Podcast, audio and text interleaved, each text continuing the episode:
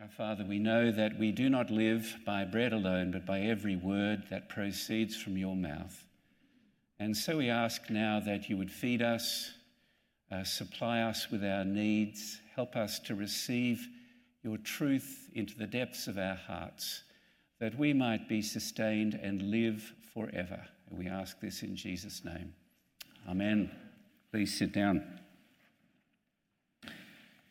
As you're turning to uh, 1 Corinthians 5 on page uh, 954, I just want to uh, say thank you very much to so many of you who've been praying and supporting Bronwyn and myself as Bronwyn has been in Australia by her father's bedside as he died um, last uh, on Saturday evening uh, in Australia time.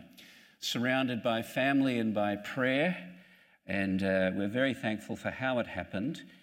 Um, and I'm going to be heading down this week to Australia to be with the family um, for the funeral, and um, I'll be back by Advent.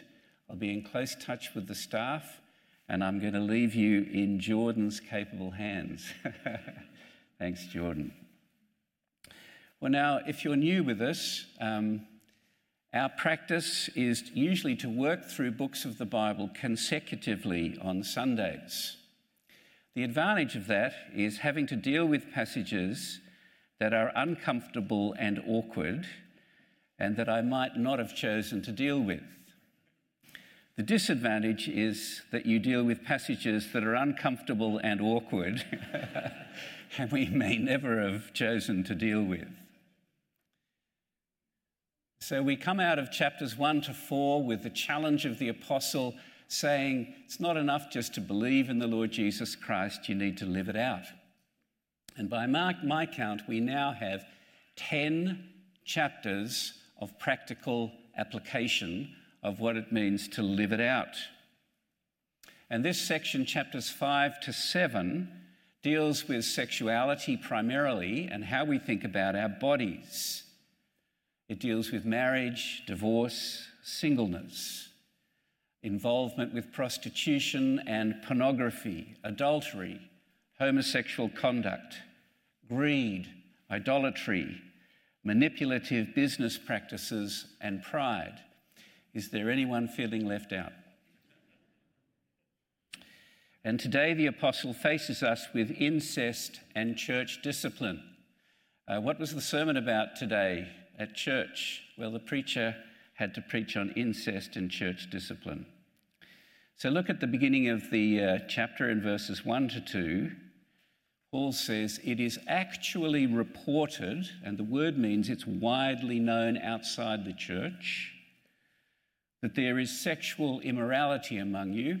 Sexual immorality is a very tame translation of the Greek word porneia, which stands for every sexual behavior outside of marriage, and of a kind that is not tolerated even among pagans, for a man has his father's wife ongoingly, openly, brazenly, unrepentantly. And he says, verse 2, you are arrogant. Ought you not rather to mourn? Your pride and arrogance is the real issue, church. Let him who has done this be removed from among you. Now, the Corinthians lived in a culture that was just awash in every form of sexual expression. I would make you blush if I told you some of the things I've discovered in research. And in Corinth, the more important you are, the more important you were, the more exempt you were from any kind of restraint. And the Greek view was very influential that the body um, was just to be used like eating and drinking, sex, no big deal. And weekly, um, everyone in the city was expected to go to the pagan temple and join with the prostitutes. One commentator called Corinth Sin City. And as new Christians coming out of this lifestyle, Paul says in chapter 6, verse 11, this is what some of you were doing. They struggle to know what to leave behind. How does the death of Christ change us? What does it mean to be a community of contrast in Corinth? And here in verse 1, we learn that there is an established member living in an ongoing, unrepented, incestuous relationship with either his stepmother or his real mother. We're not sure which. And it may indicate that he was a man of wealth, even a patron and a big donor to the church. And there are not many lines in Corinth, in pagan Corinth, that you shouldn't cross, but this was one in pagan Corinth outside the church that made Corinthians blush. And in verse 9, the apostle says, I've already written to you about this issue, but they've chosen to ignore what he said because they believe they're spiritually superior to the apostle and because what we do with our bodies, they thought, no, has no effect on our spiritual, on our spiritual lives because, we, because we've reached this new, le- new level. So, in this chapter, the apostle calls for a drastic form of discipline. And not every issue needs to be handled in this way. Jesus clearly teaches that it needs to be handled first going one to one, and then one to two, and then one to three. But the fact that the apostle takes such an extreme stance here means that's already taken place, but without any effect. Now, you know that churches tend to two opposite responses to open sin in their church life. Some say, well, doesn't really matter all that much, does it?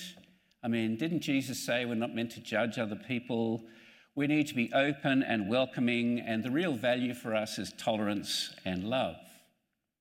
At the other extreme, some churches say the world is very wicked, and we need to build ourselves a fortress with high walls and isolate ourselves from the culture around us and be on the hunt in church for anyone who lets the side down. And some of you have been in churches on both, both like that. But both of these responses are unbiblical and self righteous, and we must find a more excellent way. And what the apostle does here, what motivates him, is nothing but love love for the name of Christ, love for the individual concerned, love for the whole congregation, and even love for the city of Corinth. And I need to say this that the apostle knows that he is writing to sexual and moral failures like all of us. And there's deep grief and pain in this passage, as well as strong grace and joy. And so I say here near the start that it doesn't matter how you've sinned or what you're struggling with, Christ is at the center of our life together with his redeeming power. The danger for us is to think this has little to do with us. But if the underlying cause is pride, which it is, I think we need to listen very carefully. See, we get all muddled up when we talk about sin. All of us sin all the time. Everyone, even after we trust Christ and the Holy Spirit begins to grow us like Christ, we are struggling daily to place our trust more deeply on Jesus and to pray that the Holy Spirit would grow us to be like Jesus. And as we struggle, to, struggle daily to do that, to die to ourselves, we know that sin is no longer the core of who I am, but I still sin. It's why the old prayer book wonderfully calls us miserable sinners. It's not that we're the worst sinners ever, it's that when we sin, it grieves us. So, whenever we are conscious of sin in our lives, we turn to Christ in repentance we ask for his forgiveness and his strength and his grace to put these things to death. We daily take up our cross to follow Jesus, but we know that we'll never be without sin until we go to be with Christ in glory. We are not justified by our performance. We're not saved by our performance. So I'm deeply conscious speaking to a large group that we may have had a good week or a bad week you may have been abiding with Jesus like never before. You may just have hardly even thought about Jesus. This is true for everyone in Christ. God looks at us clothed in all the righteousness of Jesus, since Jesus has taken all our sins away, past, present, and future. It's what we've been singing about in the hymns. But salvation is not just for the final delay when we, the final day, sorry, when we'll be delivered from the presence of sin. In this life, salvation means gradually being delivered from the power of sin since we've been saved from the penalty of sin. So the Christian life is a day by day trying to grab a hold of my forgiveness and justification and righteousness in Jesus Christ and learning to live in the light of that and applying that both to good and bad, day by day, hour by hour. But that is not what is going on in Corinth. The apostle knows that he is writing to a group like us, full of failure, but this is open, brazen, unrepented sin. The man who is in this situation is saying, Christ has died to save me from sin, but I'm free, free to dive back into sin. It's nonsensical. Christ has died to save me from the sharks. I'm going to dive back and swim with the sharks.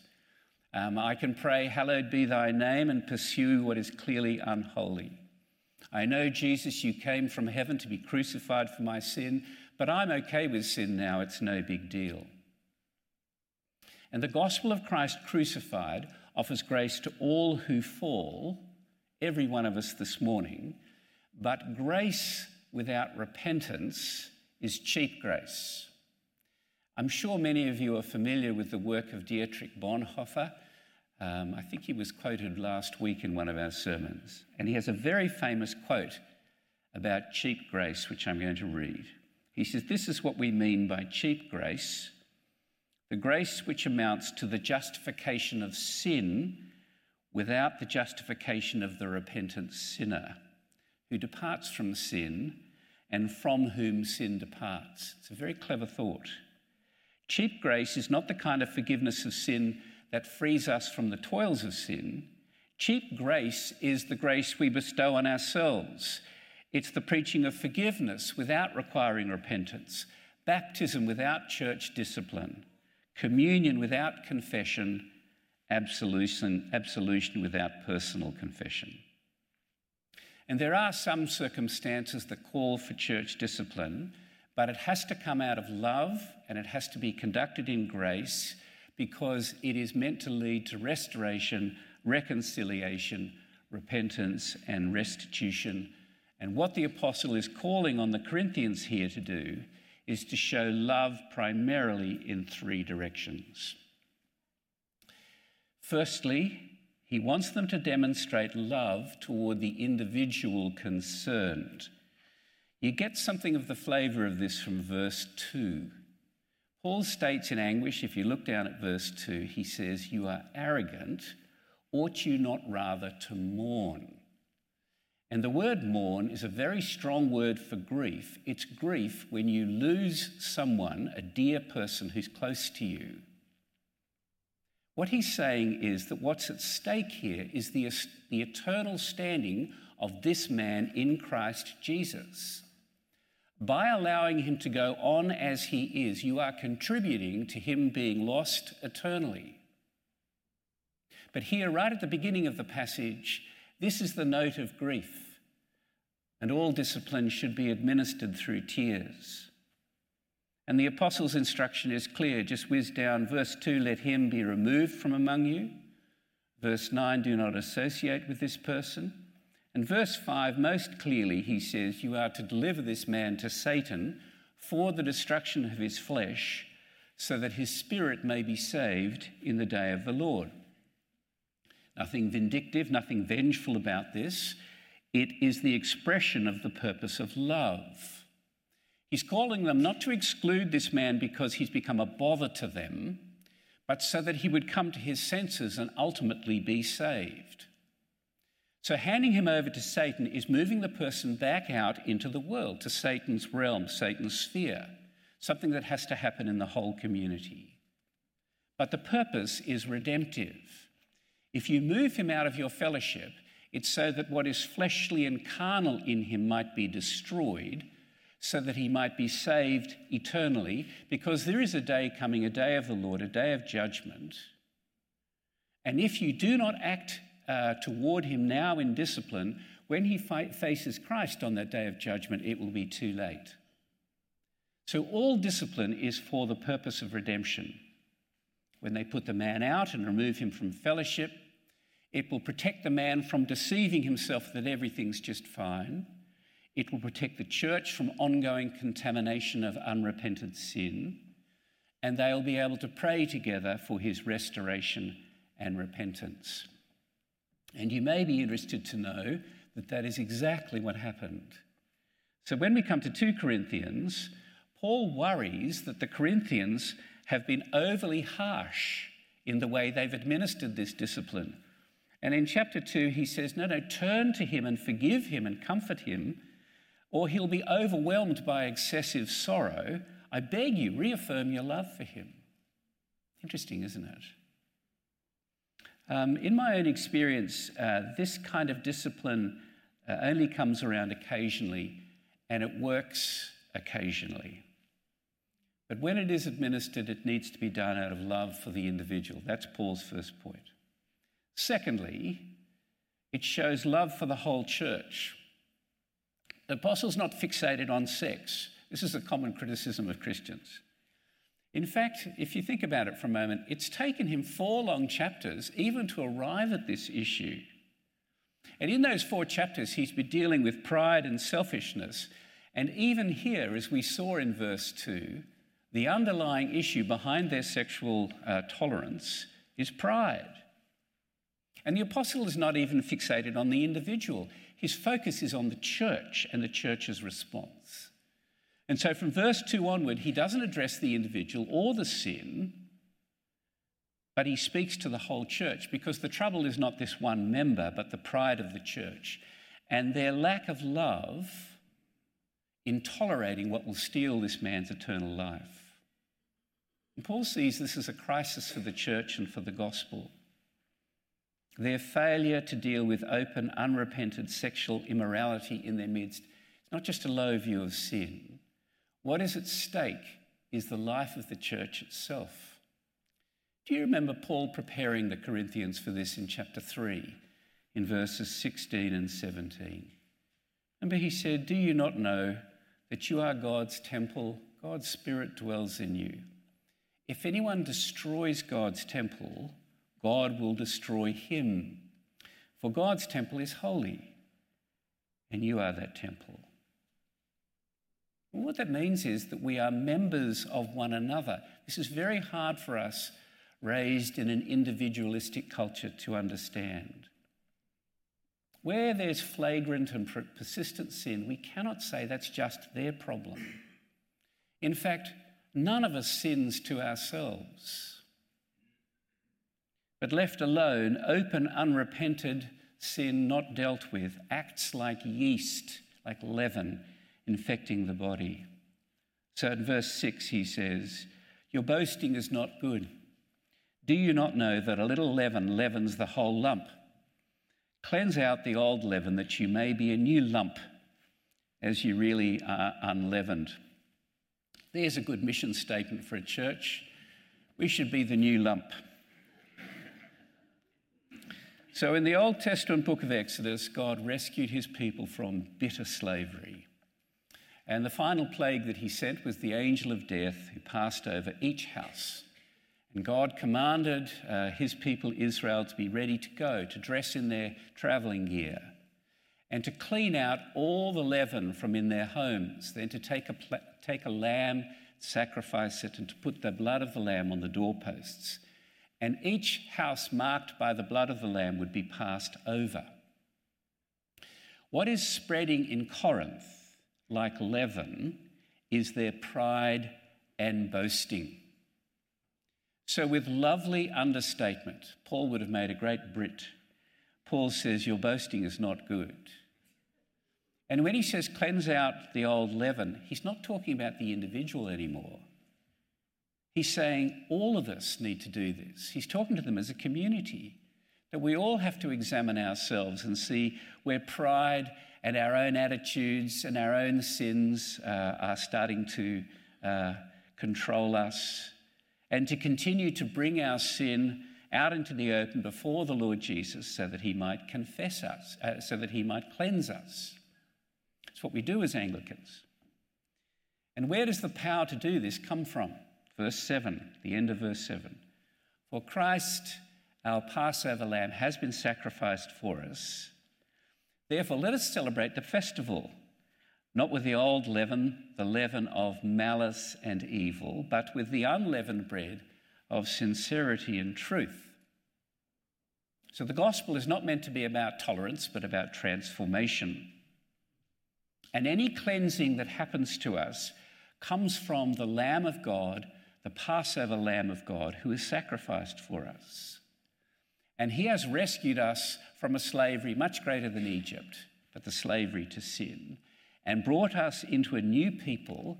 And the new people, verse 8, are to be marked by joy and purity. Isn't that amazing? Let's celebrate the festival.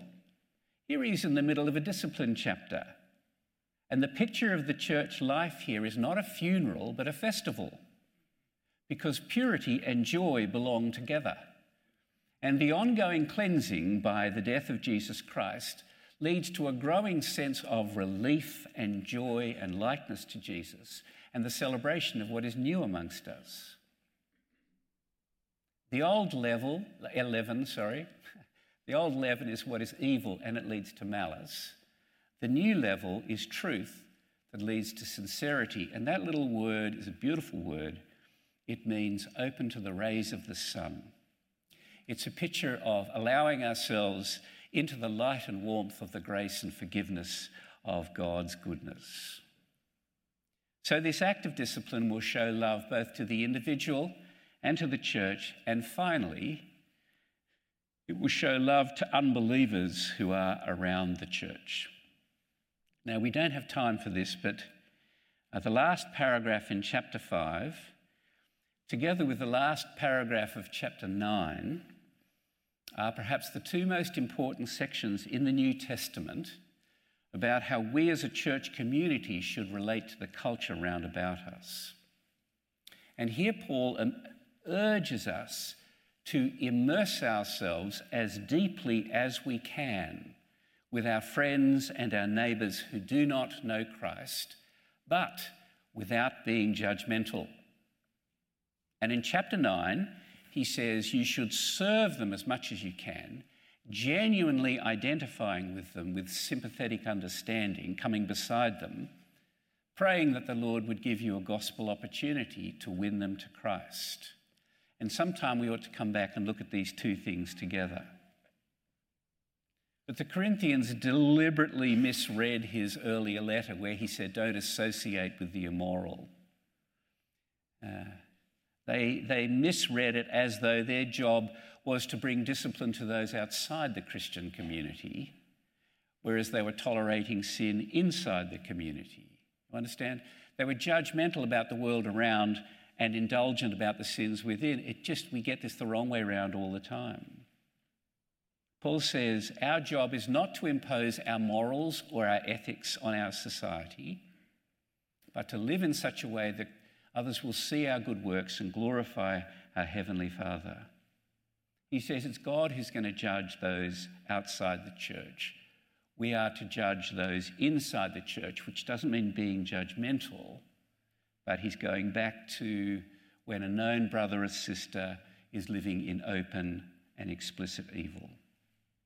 Our job is not to be a holy ghetto with high walls around us, to have a holier than thou attitude, but to immerse ourselves in our city and to shine as lights uh, of Jesus Christ as those who've come into the sunshine of his grace.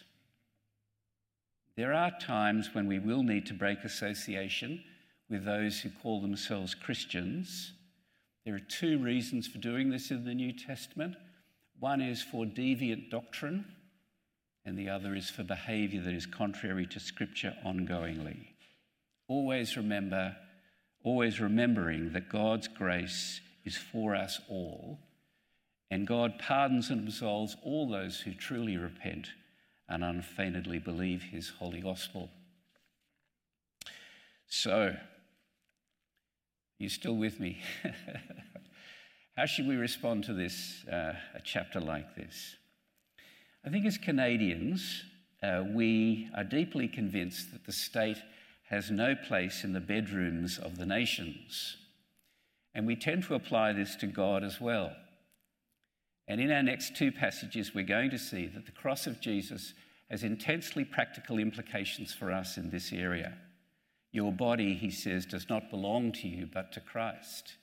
You were bought with a price, therefore glorify God in your body. But this chapter, I think, in this chapter, the death of Jesus moves us in two directions. And I finish with this very simply. Firstly, it moves us to love, to love Jesus who gave himself for us so completely, and in his name to love those outside the church with the same love of Christ, to love each other in this community by continually joining together to bring our sins to the sunlight of his grace, and even to love those who are defying Christ, who call themselves Christian, to tell them, to love them enough to tell them the truth and to pray for their restoration. That's the first direction to love. And the second direction is to joy. Our Christ, our Passover lamb, has been sacrificed for us. So then let us celebrate the festival. And this word means music and food and dancing and thankfulness, which is what we're about to do today without perhaps the dancing. Um, here is the feast of Holy Communion, the joyful feast, given to us by the Passover lamb on the night of the Passover as he gave his life for us to, to draw us into that love and grace and that light and that glory and that life forevermore.